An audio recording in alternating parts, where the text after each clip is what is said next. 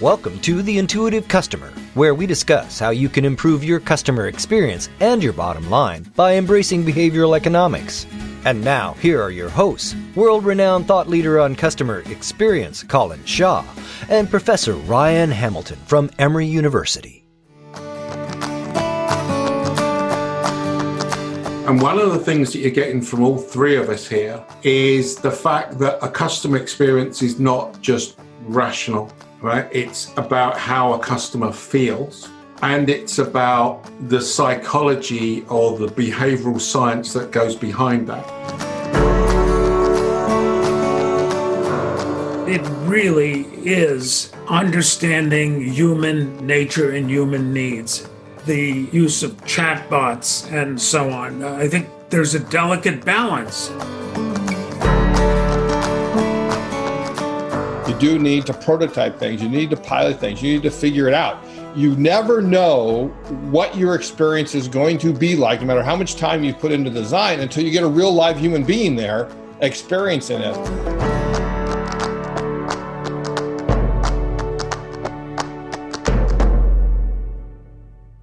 Hi, this is Colin Shaw. Ryan isn't with me this week. It's a bit of a special podcast this week. I had the real privilege of being on a panel with Joe Pine and Lou Carbone, two pioneers of customer experience. And the Zoom meeting had about 500 people register for it. And it was the three of us talking as pioneers of customer experience because we've literally been in the game since the very beginning, talking about the past and talking a bit about the future and where we see it going. The moderator of the event was Chantel Botha. She is from a organization called Brand Love. They've been in customer experience for a long time. Chantel has also written a really good book called Customer Journey Mapping, and she works in the customer experience space. So it was great to have four of us talking about all of this. Chantel has been on various different sort of training events with Lou and listened to me speak at conferences. So we've all known each other for some time. It was just a really good event. So I hope you enjoy this. There's some real gems in here that I think that you need to pick up on. This recording goes on for a bit longer than our normal one. So just be aware of that. You may want to listen to this in two parts or whatever, but I hope you enjoy it. So here is Chantel introducing the event.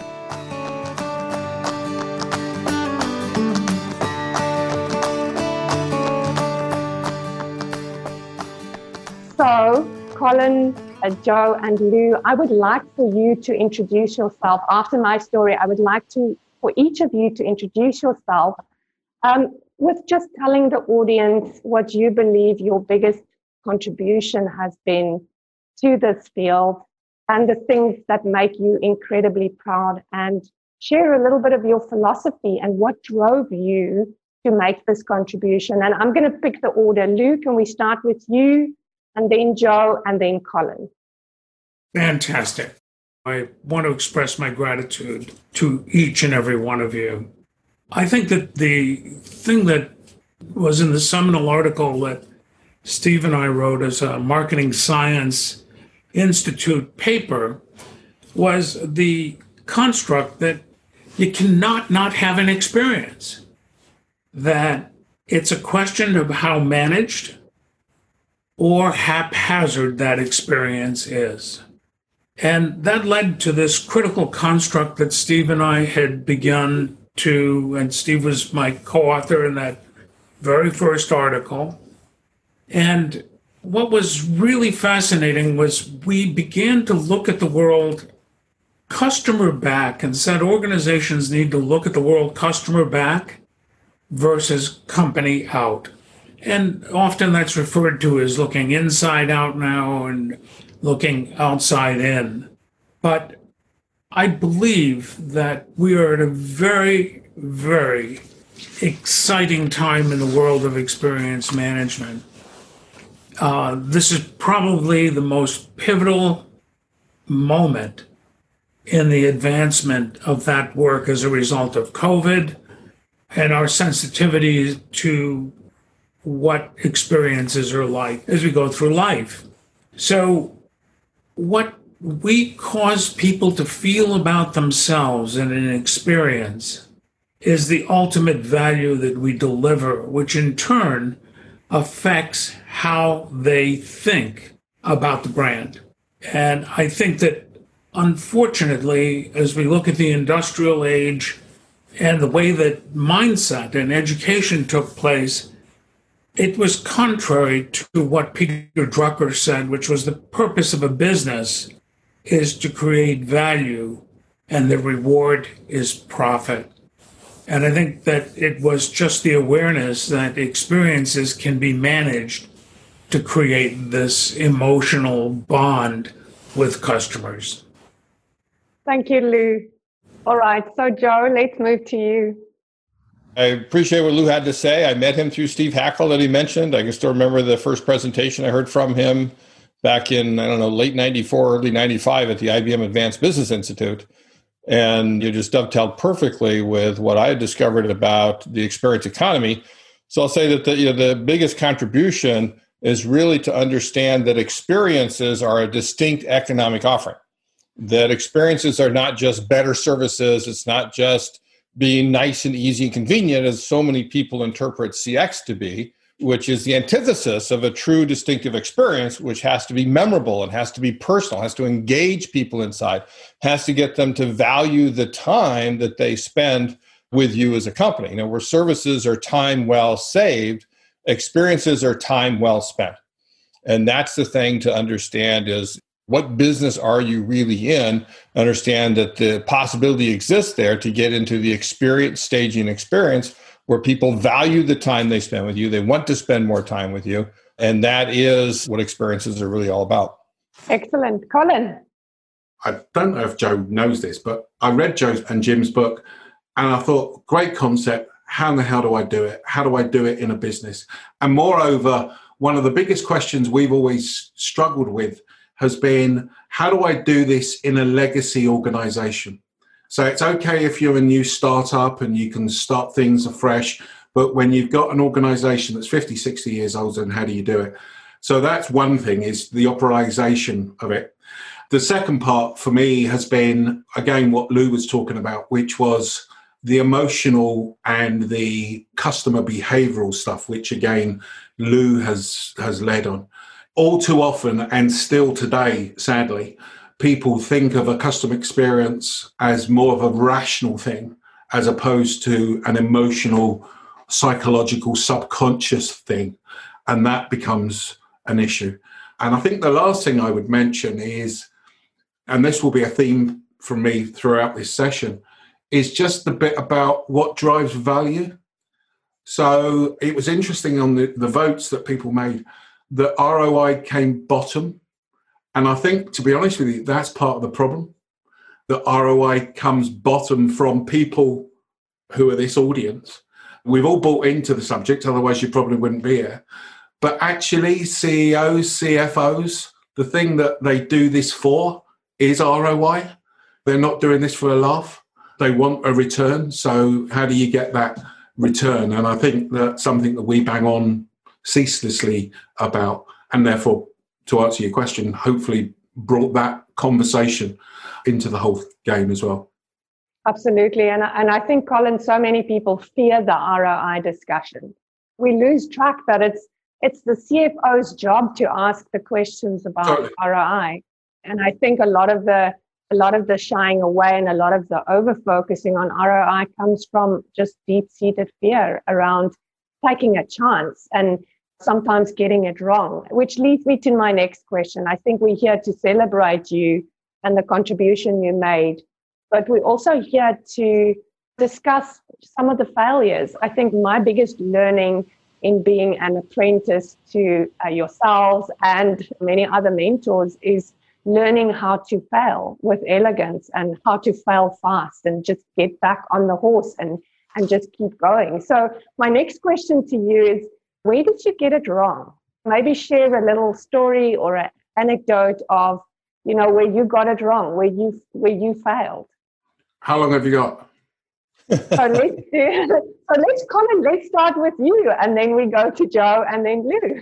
I, so I think the the biggest thing that that where I've failed over the years has been to think that people are in the same mindset that I am. So let me set the scene for you because this this sums it up for me. I was doing a presentation to a German insurance company on why they should be looking at customer experience and how emotions evoking emotions drive value. So this is a German insurance company to a group of actuaries. And rightly so, they said to me, Colin, prove to me that this stuff works. Where's the evidence? And basically, this was back in 2005. I didn't have the evidence. Okay. And I just said, well, I think it's a good thing. And, you know, blah, blah, blah, blah, blah, blah, blah. And it made me realize I have religion. Okay. I believe in this stuff and I cannot understand how nobody would see that this is the right thing to do. Okay. And I just think myself, you're clearly not intelligent enough to get it. I don't really think that, but, but I don't see how you don't understand this. And I guess that what I realized over the years was I've got to prove it. So I can't just rely on the fact that someone's going to get this. I've literally got to get into the numbers and show people the science and the and the algorithm and the statistics that prove that this stuff works because the people, as you said, Chantel, that have got the money or the hand on the purse strings are the CFOs, and they rightly ask you about ROI. And that's where, literally, from that moment forward, we shifted our attention to okay, we now need to evidence how this works and come up with what drives value for them. Thank you for sharing that, Colin. Joe, let's hear let's hear from you. I have the same affliction as as Colin. Is like as like I don't see how you can't get this. And I didn't go the data route. What I do is one is to show shining exemplars of what's going on, but also it's frameworks. Jim Gilmore and I often joke that we should have named the the firm Frameworks Are Us because we develop frameworks that first describe what's happening, then prescribe what companies can do about it. And so my intention is to show you why this is the most logical thing in the world to draw you along a case using frameworks and exemplars to say that this is the most logical thing in the world to get the light bulb to come on to get people to to get it. It doesn't mean that they won't have to figure out what the roi is and, and that sort of thing but it means that you've got to sort of create that that acknowledgement in their head in their mind where they're shaking their head saying yeah okay i get this. And now but you know, related to what Colin said too is one of my uh, what I always hated was was okay, you know, that sounds all very innovative and that sort of thing. Well, who else has done this? To which I respond, well, if it's innovative, then nobody else has done it, right? Who else in our industry has done it? Well, if nobody else has done it, then this is a perfect opportunity for you to go to heads. So many companies and so many executives are afraid to, to be the first one out there, not recognizing that's what innovation is all about. as you said, Chantel, you have to be open to failing you do need to prototype things. You need to pilot things. You need to figure it out. You never know what your experience is going to be like, no matter how much time you put into design, until you get a real live human being there experiencing it. And only then will you truly know. I mean, I always tell companies to you got to save at least 20% of your budget for after you you work, you do it, so that you can then go around and fix the things that, because you just don't know how humans are, are going to, to react which is, and I'll mention this with Lou, one of the, the things I loved in his book. I my I've always had editors accuse me of making up words every time I publish a book, and and they always say, "Well, that's not a word," and I'd say, "Well, it is now." You know, and the one that I always assumed Lou that you made up was humanics, right? I love the I love that contrast of humanics and mechanics, and the and it, and it's uh, I don't know if there's an equivalent for the customer until that human customer gets in and works with the things that you've set up, the the mechanics as well as the people in there, and and give them the wherewithal to stage that great experience. You don't really know what you have.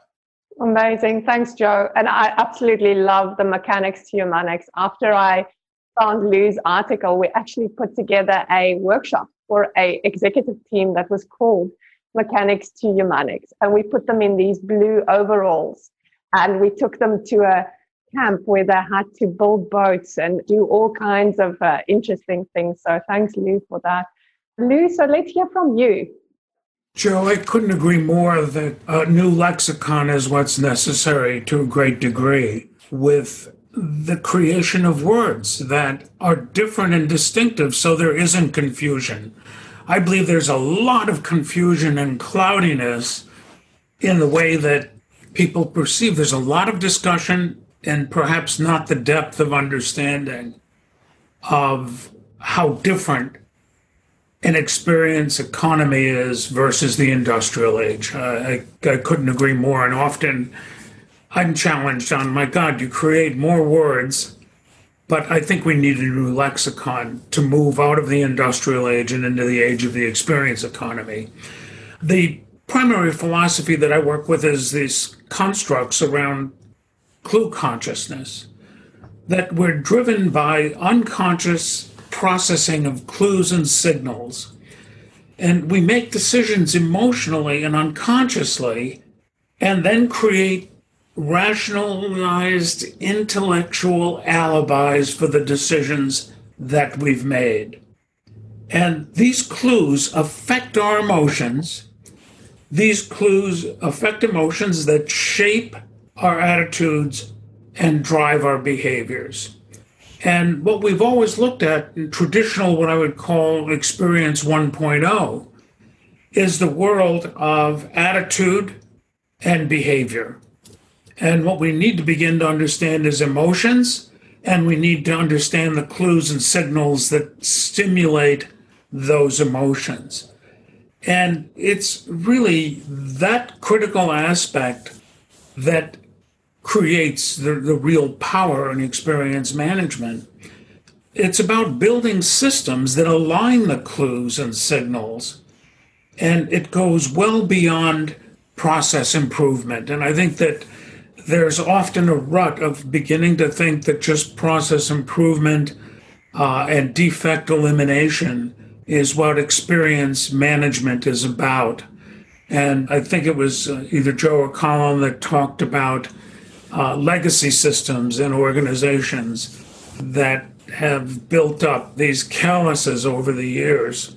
But I think that this thinking and the acculturation of being customer driven, not customer centric only, but customer driven, being inside the mind and heart and soul of the customer in terms of what they don't even know they know about how they want to feel in an experience. And that often we get caught up in wondering how they feel about us as a company versus how do we cause them to feel about themselves which in turn is how they ultimately feel about the brand. Absolutely. And uh, there was a beautiful comment in the chat saying we we hire humanics and then we turn them into mechanics. And I think the the ability to design, Madeline, my, my colleague, she sometimes we cry over clients not wanting to implement our ideas. And Madeline asked me once, she said, When is it going to stop hurting? And I said, I hope never uh, because I think getting emotionally more comfortable, you know, that turns you into a good designer. Um, and I think the leaders that we work with that can care openly and kind of sit with the messiness of emotions, those are the leaders that can embark on these transformations. So, for the next question, if we look into the future, what do you see coming next? We've been on a kind of an evolution of of customer experience. We've got people across the world practicing uh, your frameworks, your methods, a variety of frameworks and methods. What do you think is next? Is it relevant? What are we going to see next? And Colin, can we start with you? Is CX nearing its end of its shelf life? What's your thoughts? It's a really interesting question because when I started looking into all this stuff back in turn of the century. That sounds old. It makes you sound really old when you go, you know, back in the turn of the century. Like everything else, I think there's a bell curve. And if I think back to my lifetime, you've gone TQM, business process reengineering, CRM, leading up to customer experience. And the way I see it is these things are getting absorbed into the, the way that organizations do business. And if you then start to look at COVID, being an accelerant, etc., etc. I think that we're starting to get to a point where, and there's a phrase that I really like that I did a podcast on this a couple of weeks ago, which is customer science. Okay. So this sort of falls along the lines that we were just talking about, really, and this sort of more sort of data approach. So my view personally is customer experience is somewhere coming down the other side in terms of an overall discipline, right? So what's emerging? What's the next wave? And I think that you've got a sort of a perfect storm coming between artificial intelligence and all the technology that that brings, data and big data, and therefore all of the information that we've got, and then the interpretation of that data through behavioral science, the whole area of psychology, understanding what people really do, and therefore being able to anticipate and predict what the customer is going to do through the use of data. Okay. So at the moment, one of the companies that are doing this is Amazon. So if you look at Amazon, they know what I buy, they know the food I buy because I've got an Echo Dot. They know when I go to bed. They know because I've got a Ringo on the door. They know how many people visit my house. They know the type of music that I play. They know what I watch on television. And all of these are data points that enable them to come up with a profile of me. Okay.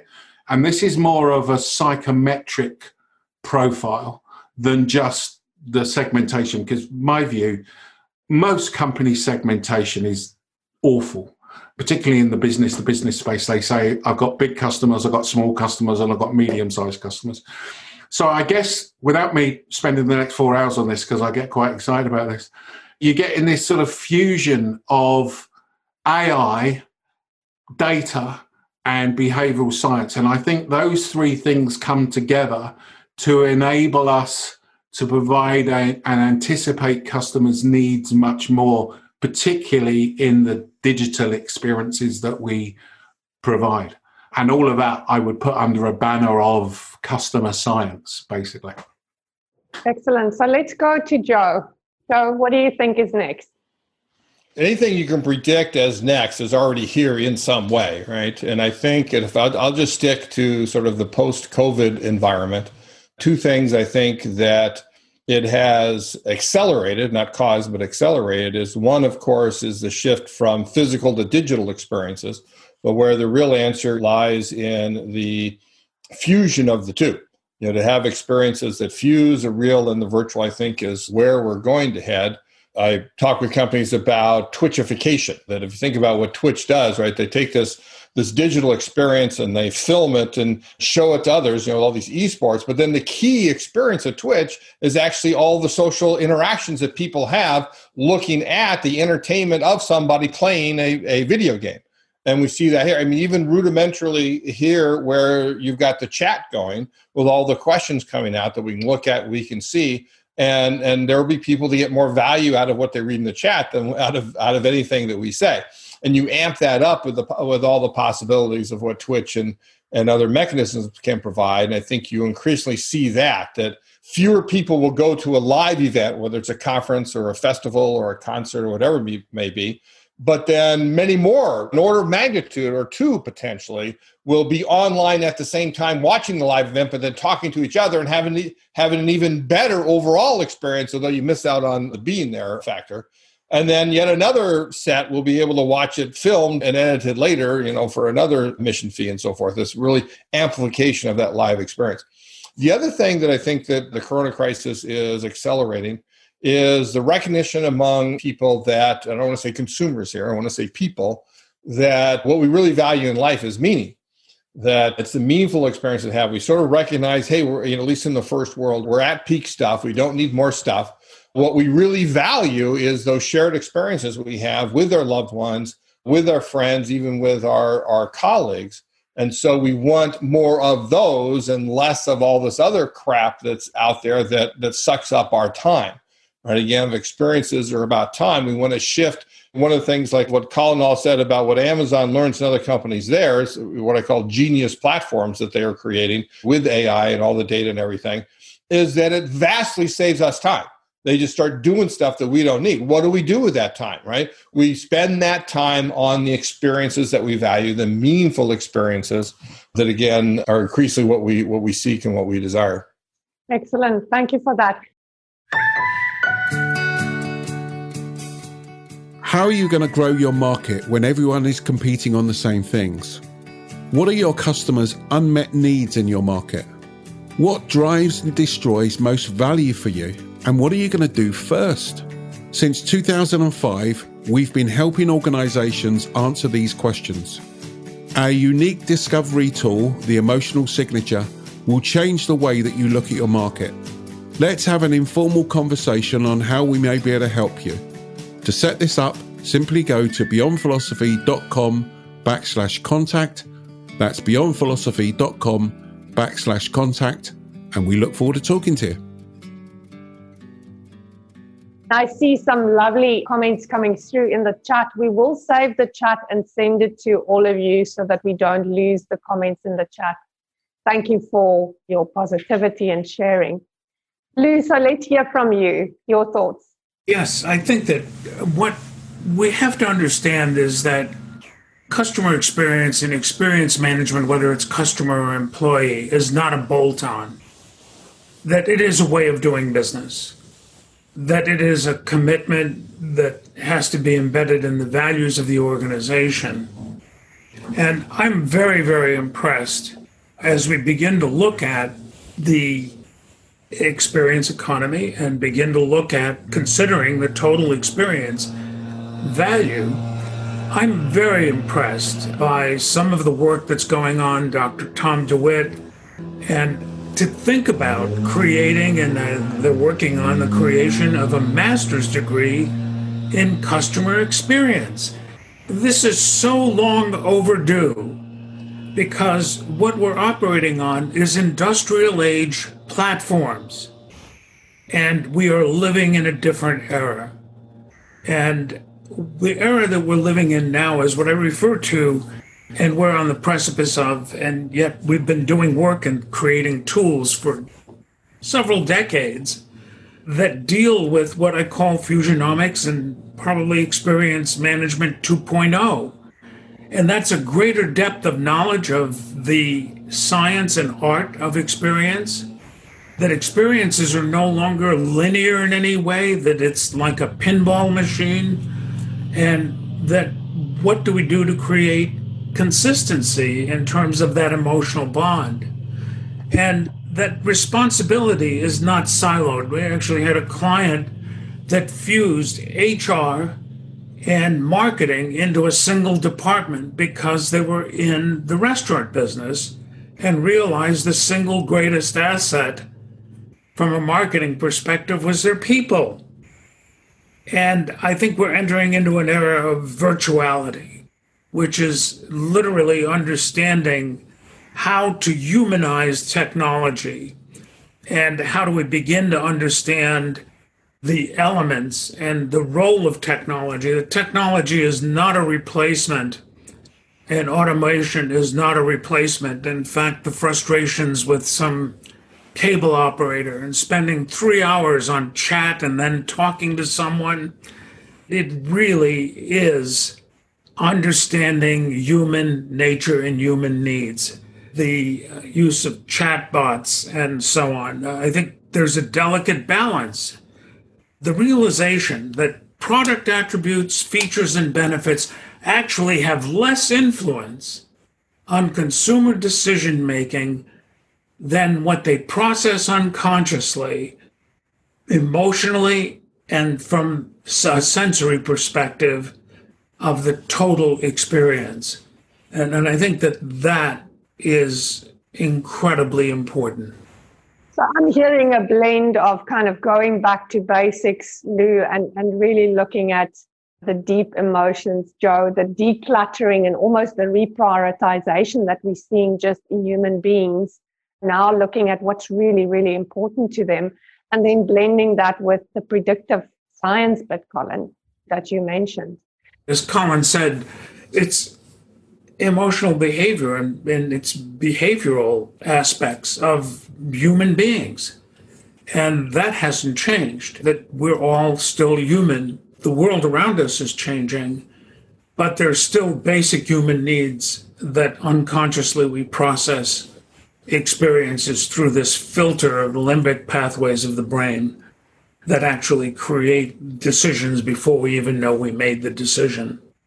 Yeah, absolutely. And I and I think what I'm noticing from many companies is if I look at how they prioritizing their customers over their employees and the fact that humans are humans and we need to design for both the, the customer and the employee and the companies who have been so fixated on customer experience and customer journeys they've really missed an opportunity to create more human centered companies. And now some of the choices that leaders need to make are really, really hard choices.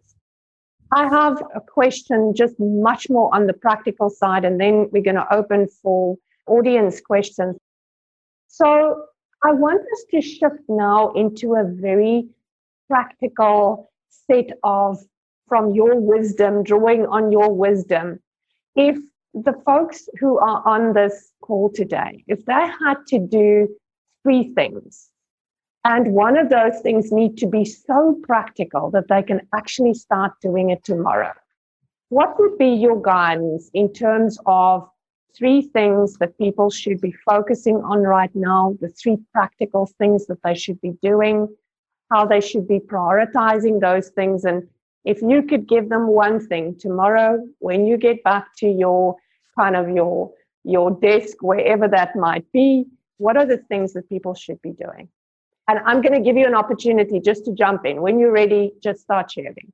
The first thing for me i'm going to repeat is about the roi because if you want to turn if we go back to the to the title of this session turn it from sort of evolution to revolution why would somebody support this? They will only support this if you can prove the roi Okay.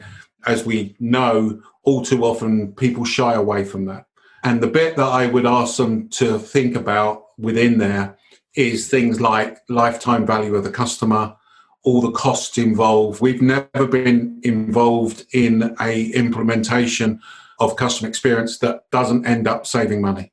Okay, because there is huge cost by organizations in failures, in, in overlaps, in gaps, and everything else.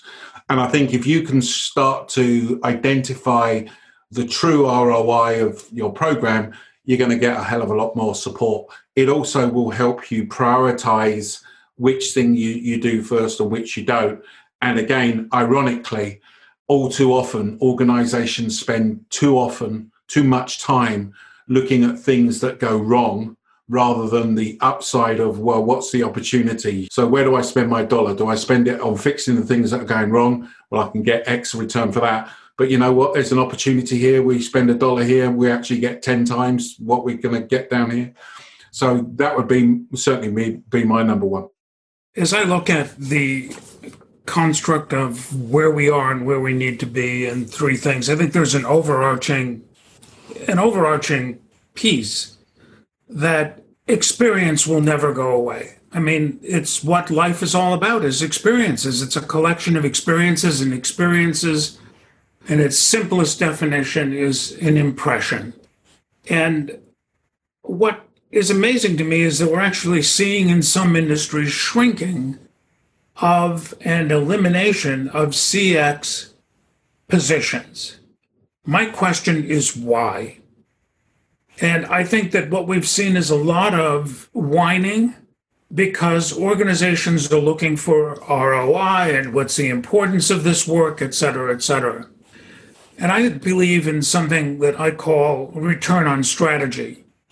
And how do I accelerate the momentum and velocity of a strategy which will lead to ROI? And I think that is particularly critical. And so the three things that I would recommend are based on three ways of looking at the world. And I think it was a quote by William Arthur Ward that said that the pessimist complains about the wind in a sailboat. The optimist expects the wind to change. But the realist actually adjusts the sails. And it's time to adjust the sails. And the three things that I think are going to be critical and urge businesses to do now is to deepen their understanding of the new order and let go of industrial age thinking that looks at experience as service, but becoming customer driven and going beyond customer centricity. The second thing is focusing on knowing more about how customers think versus what they think. Opinion and the way that we actually formulate our understanding and delving into unconscious thought and emotions is critical. And lastly, it is adopting a vision of a return on strategy, creating experiential value. And that will result in an ROI. And I think that we need to become champions versus whiners or caught in a corner of, gee, no one really appreciates the work that's being done in customer experience. I have to convince people. It is literally building a culture that understands that the ultimate value they create is in the experiences that they create mine will build on Lou's. Lou, I love your focus there on, on what I always call mindset. You know, you got to have the right mindset, and if you have that, then everything else can follow. And so, the first thing that that people can do, well, you don't even have to wait till tomorrow. They can do it while they're still on, the, still with all us here, and that is to answer the question: What business are you really in? And recognize that you're in the experience business. That again, it's not services. It's not services plus you know, as Lou keeps talking about, right? You're in the experience business, that business you're in. Now, that's you may not be the head of the company, you may be down in some some position, you're focused on CX and that. But if you decided, then you can start to make an influence for that. And then if you if you do decide that as yes, we're in the experience business, then the the second thing and the logical conclusion then is to figure out how you can charge admission for your experiences. That economically that's what turns a, a service into experience. That's what turns any economic offering into experience.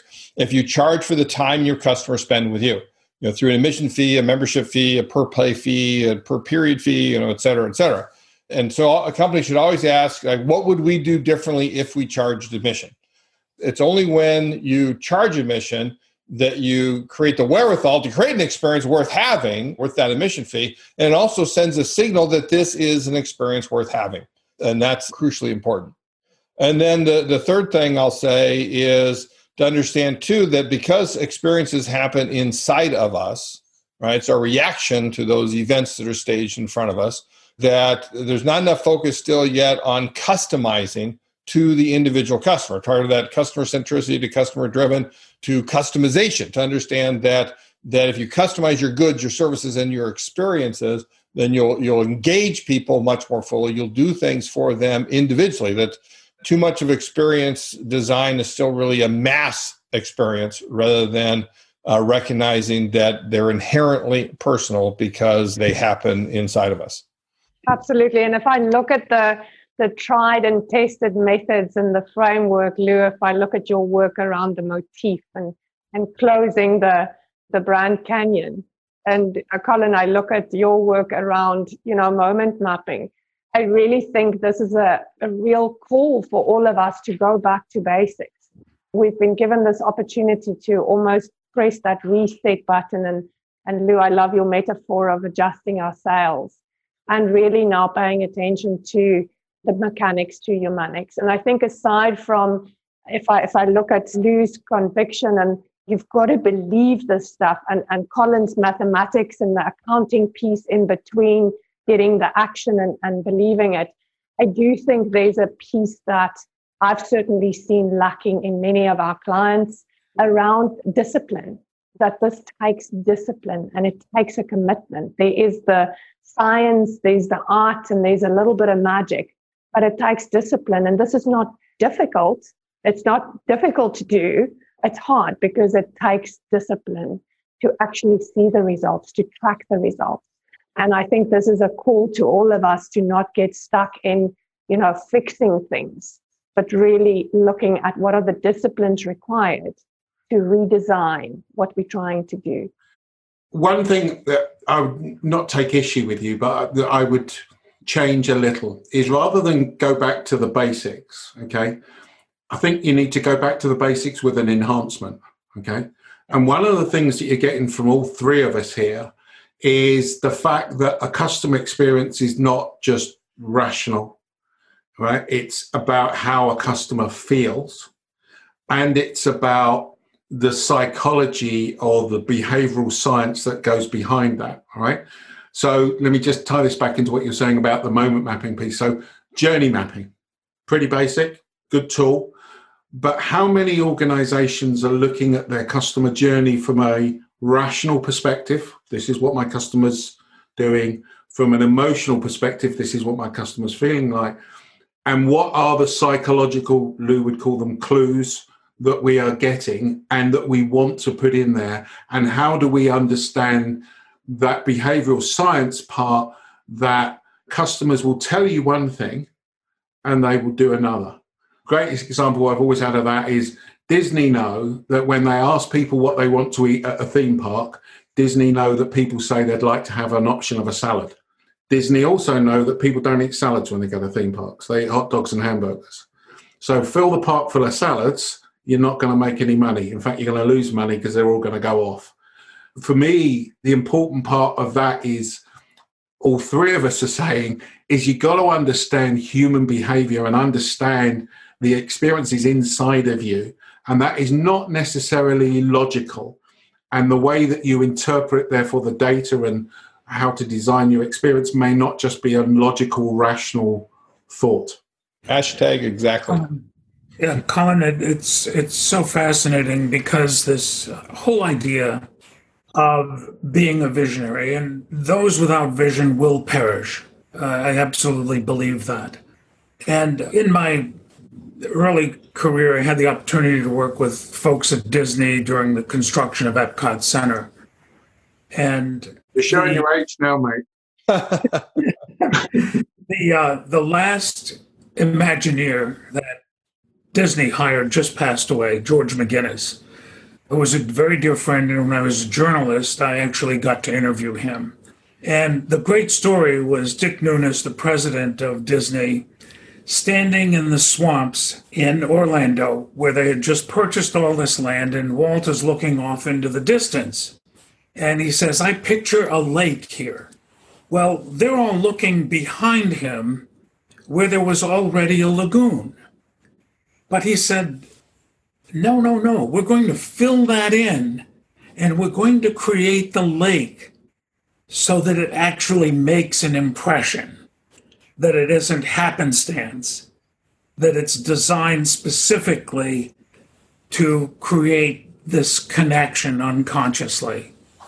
I, I just think that the power of what some people knew instinctively, jobs, and yet everyone wants to be an Apple. Everyone wants to be a Disney, but you've got to let go of legacy thinking that comes out of the industrial age to do it. Fill in the lagoon. All right. Thank you for that, Colin. I'm going to now ask Madeline to start giving us some questions from the audience that she's received through through Menti.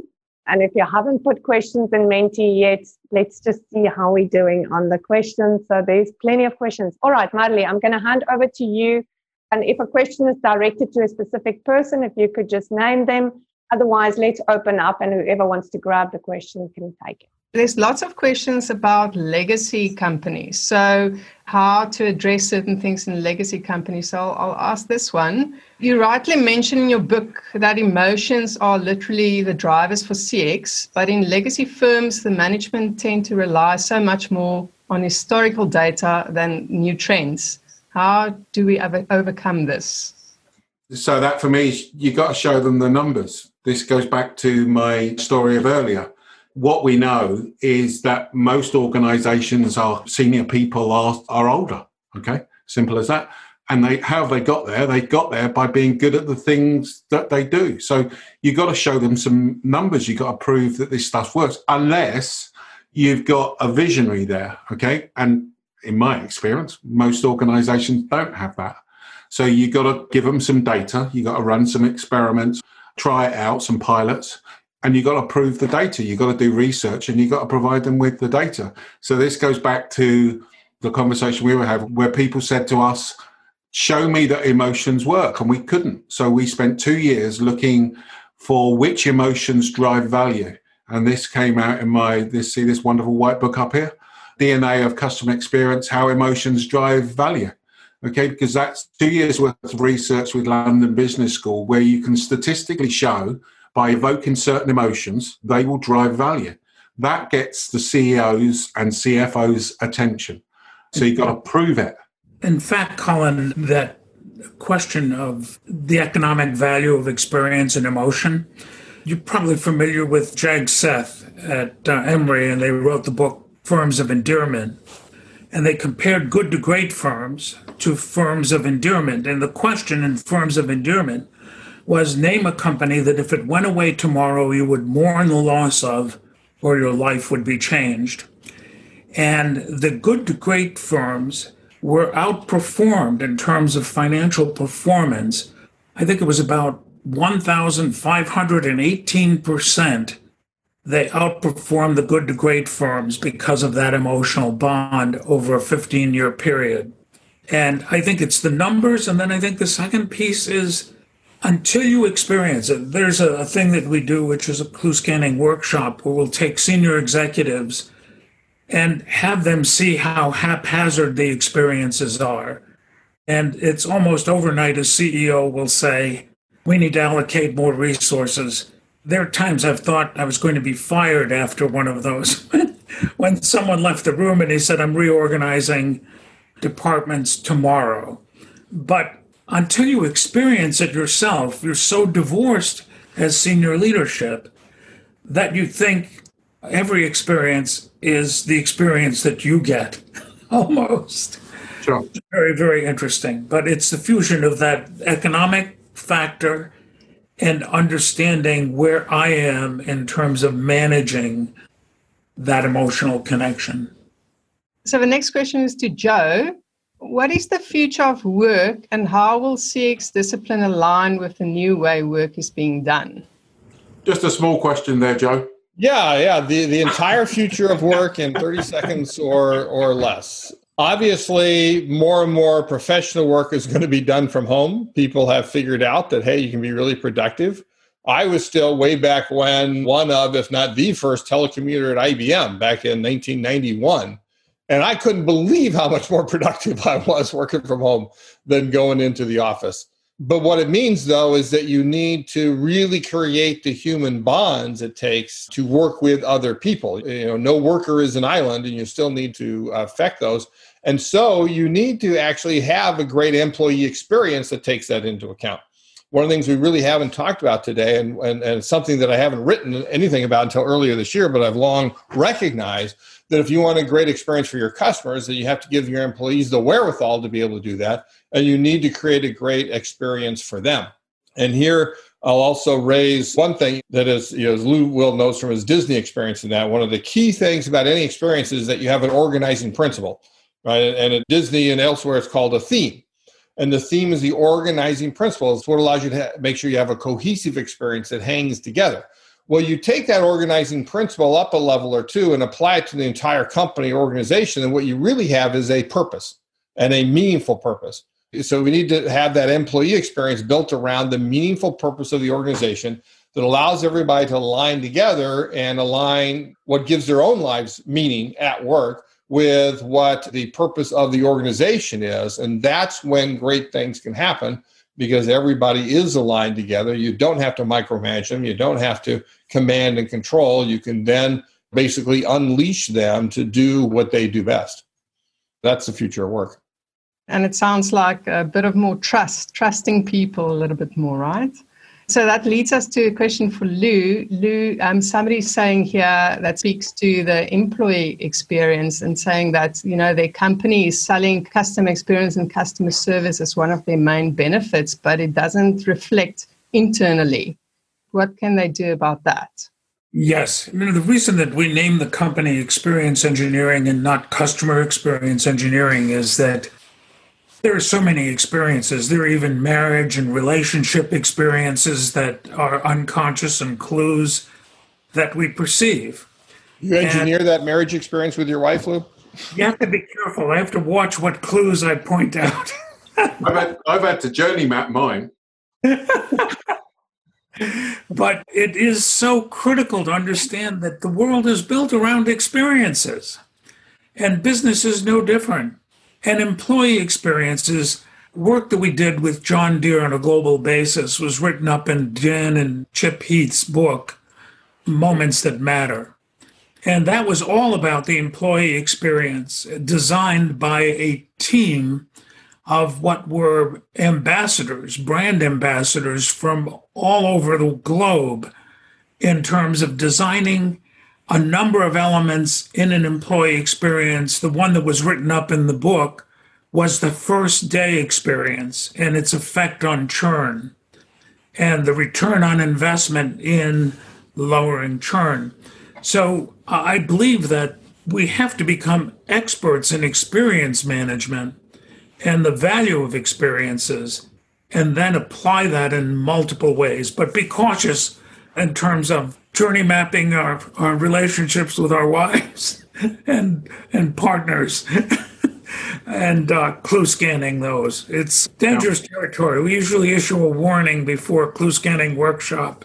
Do not go home and try this on your own yeah. within your home. I obviously haven't attended one of your workshops, right, and didn't realise I was meant to be doing that.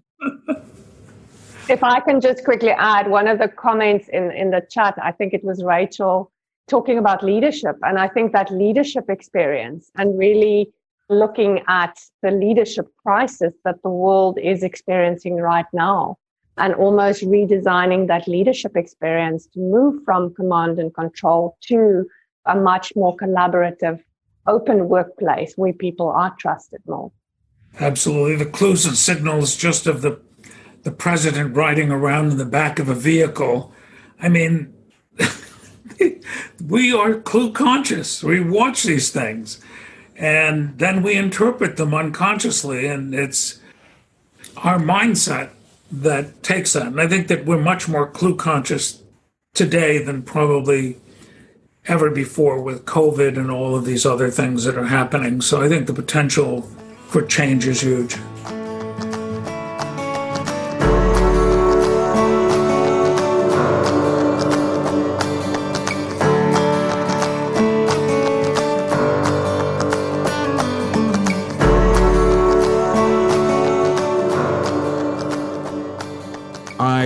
Was really interesting for you. It was really great being on the stage with, or the virtual stage with Joe, Lou, and Chantel. It's really insightful seeing where we think customer experience is going and actually realizing that the three of us were saying the same thing. So, hope that's been of use, and we look forward to talking to you next week. Cheers.